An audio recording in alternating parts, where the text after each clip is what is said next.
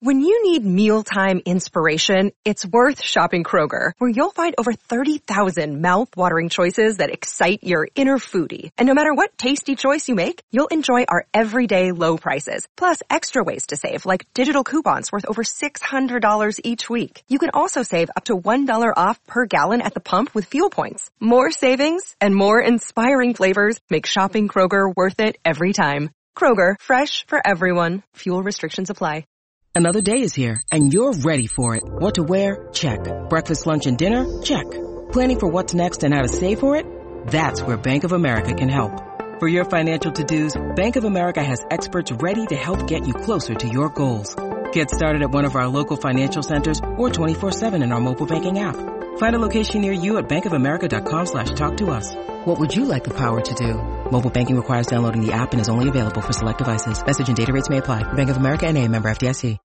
Hey, Drew Scott here, and I'm Jonathan Scott, reminding you that life's better with a home policy from American Family Insurance. They can help you get just the right protection at just the right price and help you save when you bundle home and auto. Kind of like Goldilocks and the Three Bears. It'll be just right for you. We love a custom build. American Family Insurance. Insure carefully, dream fearlessly. Get a quote and find an agent at amfam.com. Products not available in every state. Visit amfam.com to learn how discounts may apply to you. American Family Mutual Insurance Company SI and its operating company 6000 American Parkway, Madison, Wisconsin.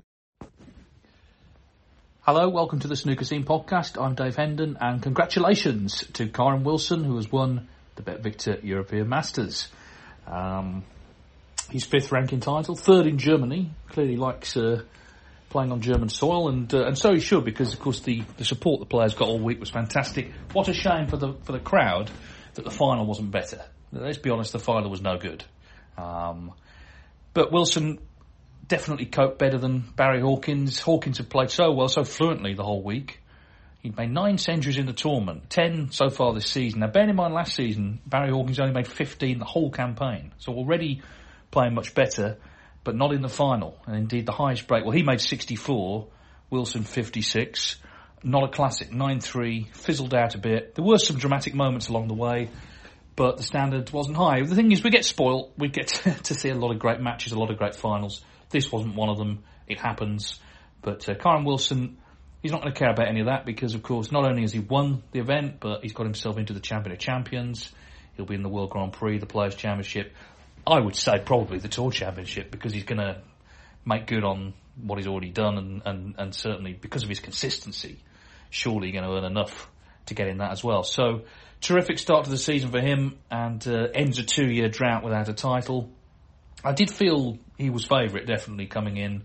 I think a lot of, there was a lot of chat about form coming into the final, but actually, when you get to the key match of the week, it's more about what sort of person you are actually. And there's no doubt that he has a winning mentality. Now, of course, Barry Hawkins wants to win as well, but Kyren Wilson really does have that steel. Uh, he believes he's he should be winning tournaments, and okay, he didn't play great in the final, but he played as well as he had to and uh, was the deserved winner. And uh, it was uh, nice to see, I think, him win another tournament. You know, he's very driven to try and improve as much as possible. Uh, he's worked hard on his game. He's really made himself into a top player from pretty low base when he first came along. I mean, he, he t- like a lot of players, he turned pro. Didn't last very long. I think just one season in the old days when it was uh, pre Barry Hearn when you didn't have the the two year card.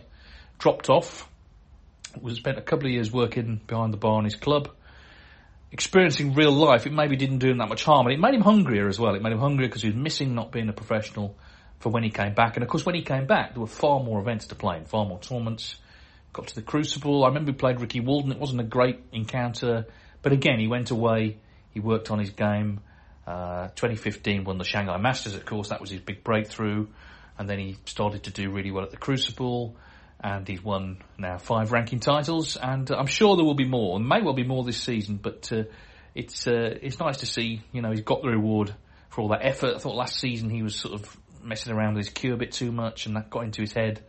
But uh, he's back now to number six in the world. He kind of made his point that because um, he, has got a bee in his bonnet, Kyren, that um, he's not in the Hong Kong Masters because that's for the top six plus Fu and On Yee from Hong Kong, but it's the top six as the season began course, he was number eight, so he's going to miss out.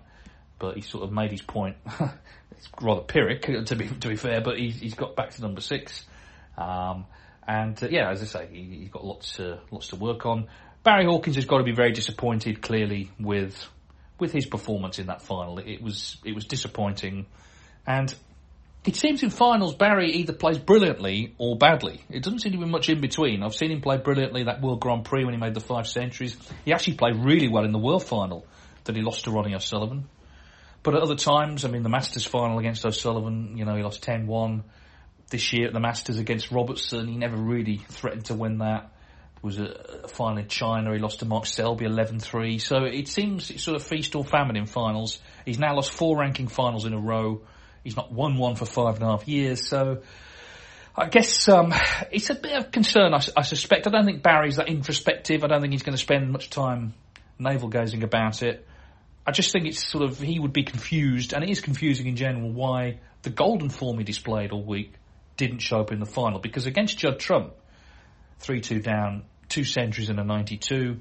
Second half against Mark Williams from two each was superb. So you know it was in there, but it didn't come out in the final. But it was a terrific week, I thought. Uh, we had some really good matches. I mean, the, the great drama at times. Uh, Judd Trump, Farakh Ajaib, that was incredible how that finished. Um, I was lucky to, to commentate on a, a, few good games. Ali Carter, Stuart Bingham was a particularly fine match, proper snooker match. Uh, the semi-final actually, Wilson Carter, which also went to decide a 6-5, that was terrific. And uh, of course we saw again quite a few of the, the, Chinese players, young Chinese players coming to the fore. Wu Jiawei, uh, Fan Zhengyi of course bombed out in round one, the defending champion. Uh, but overall, it was uh, it was a good week. The crowds were a little quiet at first, although of course they were spread around six tables. But from Friday onwards, it was basically in the main table, basically full. No one could fault their enthusiasm, their passion. It makes such a difference for the players to feel that appreciation. And um, well, I was pleased to see it. I was pleased to see it, and uh, yeah, it's nice to uh, to have had a, another successful week. Uh, it was nice to be back uh, at Eurosport again, and with working with all the guys there and uh, I think the, the, the, one thing I would say is I, I, listened to Nick and Phil on Talking Snook, and they said one thing I really agree with.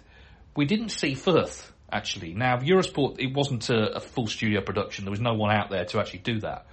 But World Snooker Tour, they do their their content, and a lot of it's very good, and, and they work hard on it. But they didn't go out the venue once. Well, I think that's actually it's not true. I think before it started, they went out and did a little preview. But why not show people where you are? Because it's not a run of the mill event. It's in a very kind of particular part of the world and a lot of people won't have seen. Why not sort of take one of the good guys, a David Grace, a Barry Hawkins, out for half an hour? Let's go round Fürth. Let's. This is the coffee shop you know you you first came to when you when you came here, or even you know let's see what their Germans like, or, or anything like that. Just see the place. I think there's a lot to be said for seeing the place weirdly they just seem to always want to have a snooker table in the background of everything they do and I really think I've said this privately I've said it publicly if you want to increase interest in snooker, we've already got snooker fans who are following all this. What you want to do is try and reach out to non-snooker fans who actually might like to see a little travelogue. Oh, so who are these people? What, looks nice. Where is that? Oh, it's Fürth in Germany. What's happening there? The snooker tournament. Oh, right, okay.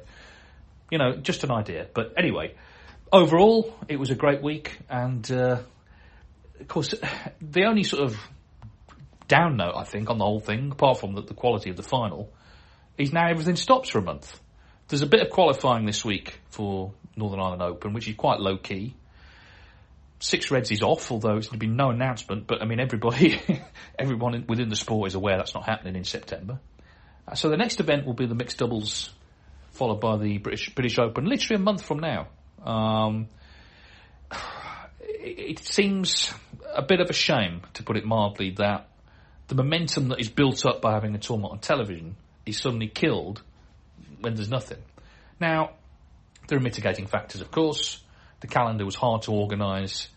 Uh, the ongoing COVID situation in China has led to the postponement effectively of five events. However, that's only part of the story because what this exposes actually is that snooker has been reliant on two markets in effect, Britain and China, with a little foray into Germany as well and a couple of little other pockets, but it's basically Britain and China. Now one of those is gone. So it's a bit like flying a plane with one engine. You know, eventually you're going to get into trouble. And that's what we found. We found big gaps in the calendar. I wondered if they might try and plug them with some smaller events. Now it seems a retrograde step. It seems a backward step almost to go back to the old PTCs. But actually, a couple of small events for small prize money, but you know a small ranking points tariff as well. Maybe that would have been the answer. Play, you know, those old PTCs. They used to be played over three days. You know, ten grand the winner, something like that. At least that will get the guys playing. It will give them something to practice for because Kyren Wilson's just won a tournament, but his next tournament will be a month away. So it's not like he'll be practicing every day for that one, you know, because if there was a tournament next week, it'd be different. So it's a shame, I think. I'm not apportioning blame. However, it's not just the case that, oh, well, all China's gone, so we're in trouble. We're in trouble because we didn't quite put all our eggs in one basket. We've got two baskets, and one of them is empty at the minute. I hope it gets filled very soon. It'd be great to go back there, but we don't actually know when that will be. It might be a couple of years. We just don't know. And it kind of exposes the fact that we haven't really penetrated too many other markets, not seriously. Um, and you know, the players, I, I kind of understand why they're concerned. Um, the playing opportunities are probably now at the lowest level since Barry Hearn took over, actually. Um, because of course when he took over it was a time of great expansion and very rapid expansion. Um, the game has plateaued definitely, and it's a concern. I, I, don't think we, we should be complacent enough to say, oh well, we've got great figures and you know good audiences. That's only part of the story. Um, so I, I, hope things pick up. Obviously, as the season continues, things will get busy, but at the moment we've just had a big week on television, and now nothing for a month. And I think that that you know people within the snooker world need to be concerned about that, and um, maybe need to think for what can happen in the future if, if the situation in China doesn't improve, because there's no immediate sign that it will. There's talk of maybe trying to get there at the end of the season, but that will be in a sort of quarantine situation. It won't be straightforward. Point is, we can't be here three years from now with the same number of tournaments. You know, we need to. The problem is, there's so many other sports that are going to take the spotlight, and snooker is not so big that it can afford to allow that to happen you know, we need to be front and centre. We need to be visible. So I hope in the meantime, I mean, the qualifying's one thing, although that's incredibly soulless. It just goes out without any commentary, without anything, any bells and whistles at all. No interviews, nothing. Um, but I hope that there is sort of content produced in the meantime that at least keeps keeps things uh, sort of ticking over. Now we're going to do some emails. Unfortunately, um, there was a slight uh, incident with the emails because I get a lot of spam, as you can imagine, and I attempted to, but the, the spam quite often goes into the inbox. I attempted to clear out the spam and inadvertently got rid of a few of the emails. So I apologise. Some of them have, have, basically bit the bullet. Not not bit the bullet. Uh, what's the word? Um, bit the dust. That's a, it's a different thing entirely. Bit the dust. Anyway, Alpha Bonzi has survived. He said, uh, in six months, Fan Zhengyi has gone from shocking Ronnie O'Sullivan and the snooker world in the European Masters final in front of a full house to losing his opening match in defence of the title in front of a very sparse crowd, having won only one match in between. What's gone wrong and what can he do to get back to winning ways? And is Kyren Wil- Wilson right to be annoyed that he hasn't been invited to Hong Kong in light of his victory in Fürth? Because he was ranked just outside the top six at the end of the Crucible. Alpha, thank you, cutting to the cutting to the, the big issues here. Well, actually, in fact, it's worse than you say because he hasn't won a match at all in between. so literally, he's not won a match since he beat O'Sullivan in that final. What's gone wrong? Well, I suppose to be fair, he hadn't done anything before he won the tournament. Um, he wasn't really threatening to do much then. Uh, maybe now his own expectations, the pressure on him has increased. He feels he should be, you know, winning matches, maybe winning more tournaments, and maybe it's taking a bit of time to readjust. I did the match with Michael Judge. It wasn't a great spectacle. He didn't play well, um, and he looked ill at ease in it. And um, it may be that he needs to sort of drift back into obscurity a little bit before his form picks up. It may be that he needs to. People almost need to forget about him, and then minding his own business, sort of on a back table, table four or something, he starts to come good. But uh, it'll be interesting to see if he can pick things up. Is Kyren Wilson right to be annoyed? Yeah, I, I think I think he, he put it this way, I, I, think you can't sort of say that he shouldn't be annoyed. I mean, the cut-offs for tournaments are different, aren't they? The cut-off for the Players Series events tend to come the night before on some occasions, whereas Hong Kong an event in October, the cut-off was effectively May the 3rd. And, you know, there's a good few tournaments before it. So why, why wouldn't he be annoyed, I suppose? Um, because it's a, a, very lucrative event and he'd love to be in it. Um, and I suppose there's that sense of sort of injustice that as the tournament begins, he is actually in the top six, but he won't be in the tournament. I'm sure, you know, they're, they're happy to have Xintong there because why wouldn't he be? But, uh, I don't mind, uh, I don't mind people being kind of competitive about these things because they are competitors. You know, that's, that's the whole point really of, uh, of, um, you know, their sort of raison d'etre as snooker players. Now, Tim Sandel has picked me up on something. He's not the only one actually to have done this, uh, but we like to have a little corrections corner. Excellent podcast as always. I really enjoyed the feature on one-time winners of the World Championship at the Crucible. This was last week. He said, there's one thing I'd like to comment on. When you said Terry Griffiths winning the World Championship inspired others to turn professional and attempt to win the championship, you mentioned Joe Johnson and Kirk Stevens. However, Stevens was already a professional and also made his first appearance in the 1979 championship, losing to Fred Davis in the last 16, 13, 8. This was a match where Davis made a century, the first of the televised stage. Interestingly, Stevens never beat Fred Davis, losing all three of his professional matches against the veteran. Perhaps this leads into another subject, the best players never to win the World Championship. I know you've chatted through this subject before. A different take on it could be by decade. So if we take the 80s as an example, top 10 best players never to win a Championship could be, and then he lists the players. I won't give it away now because we may do this later. Um, but thank you for that. But on the substantive point, yes, and other people have commented on this. Kirk Stevens, you're quite right. He did play in that tournament. Um, this was based on a conversation I had with Joe Johnson. Now, it may be that he, that Joe misremembered, or I misremembered what Joe told me. Either is possible. Um, but happy to clarify that. But the big Kirk Stevens news now. This this is apropos very little, but uh, you know we're all friends here. Kirk Stevens last week was 64. Okay, on the 17th of August, and I was having a chat with Al McManus. Uh, we had the evening off, and you know, as you do, we were talking about Kirk Stevens, and he was. We just I mentioned the fact he was going to be 64 the next day. And Alan, you know, mentioned he'd seen him play uh, World Qualifying. He beat Joe Swail uh, very handsomely one year. And, and anyway, we talked about Kirk. Then we went off and talked about other things. About an hour later, we were talking about what we'd done in the summer. And Alan had mentioned he'd been to this music festival in Glasgow. And Belinda had played there, you know, and talked about her.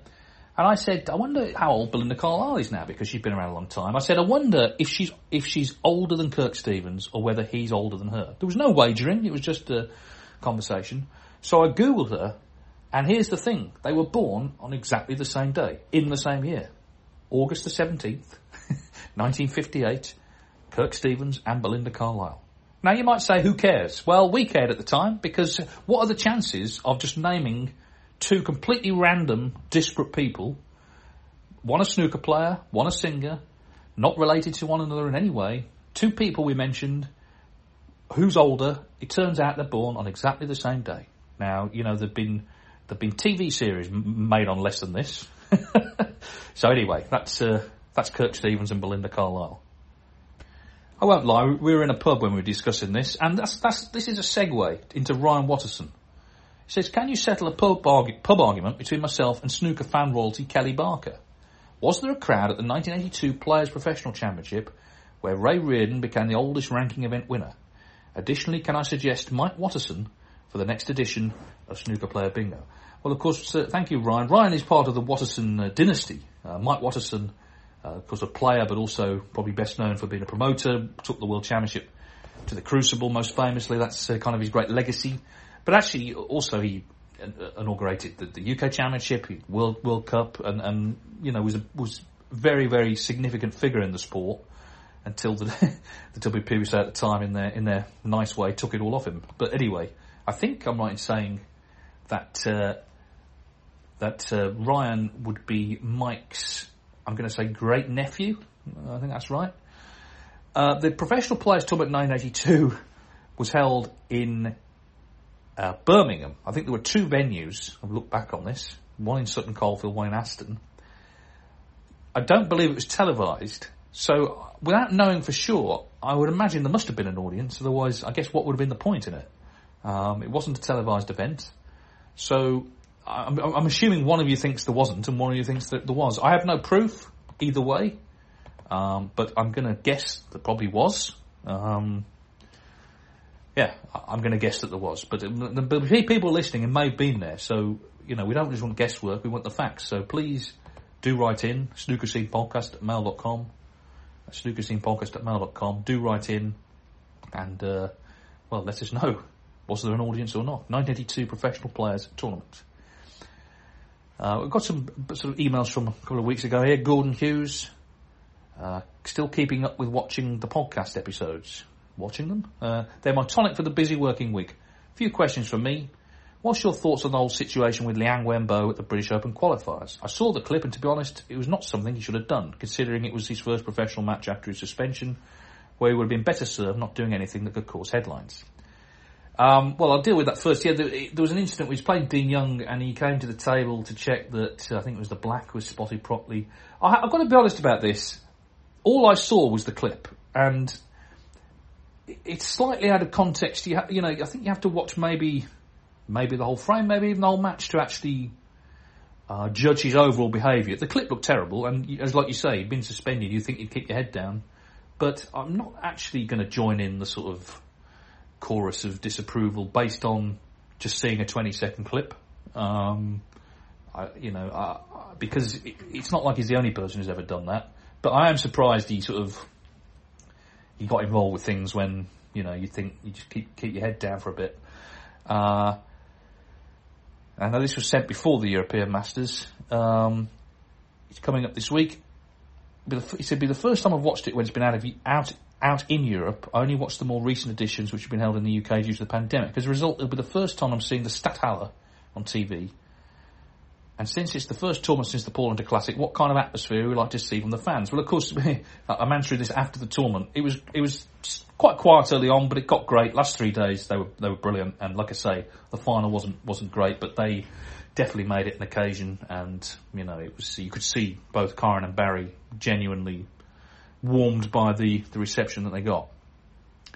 Uh, Gordon adds, I hope Ronnie is able to recover from tennis elbow soon as his presence will be missed this week. It's a big blow for ITV WST if can't make it to the mixed doubles as it'll be one of the biggest draws for the tournament.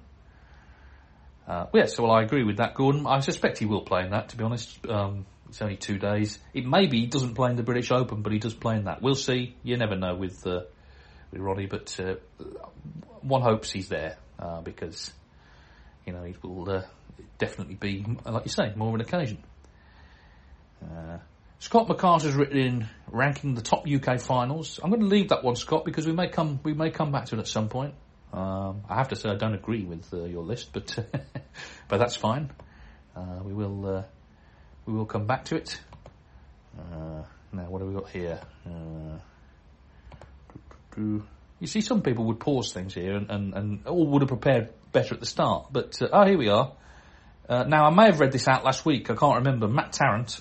Um, he said, I hope you're well. I'm very happy you've come back after the short break. Jarvis Cocker, in his book Good Pop, Bad Pop, says that some describe snooker as chess with balls. Clive James said, whoever described snooker as chess with balls was rude but right. But do we know who first said it? Well, I don't know. I mean, you know, Clive James would have been a contender, but it seems he's, he's not claiming it. Um, it's a good description. Uh, but um, two of my great heroes there, actually Jarvis Cocker and Clive James. But um, I don't know who said it first. No, uh, no. if anyone does, again, let us know. Now, our dear friend David Burney in Canada, who I met at the World Championship, he gave me maple syrup, proper stuff. You know, it's not Aldi. Uh, he said, "I hope your pancakes taste well with that maple syrup. Thanks again for the podcast, as I was able to meet many snooker, many fellow listeners when I was in Sheffield for the World Championship." Hi to Tim in Manchester. I believe that's his name.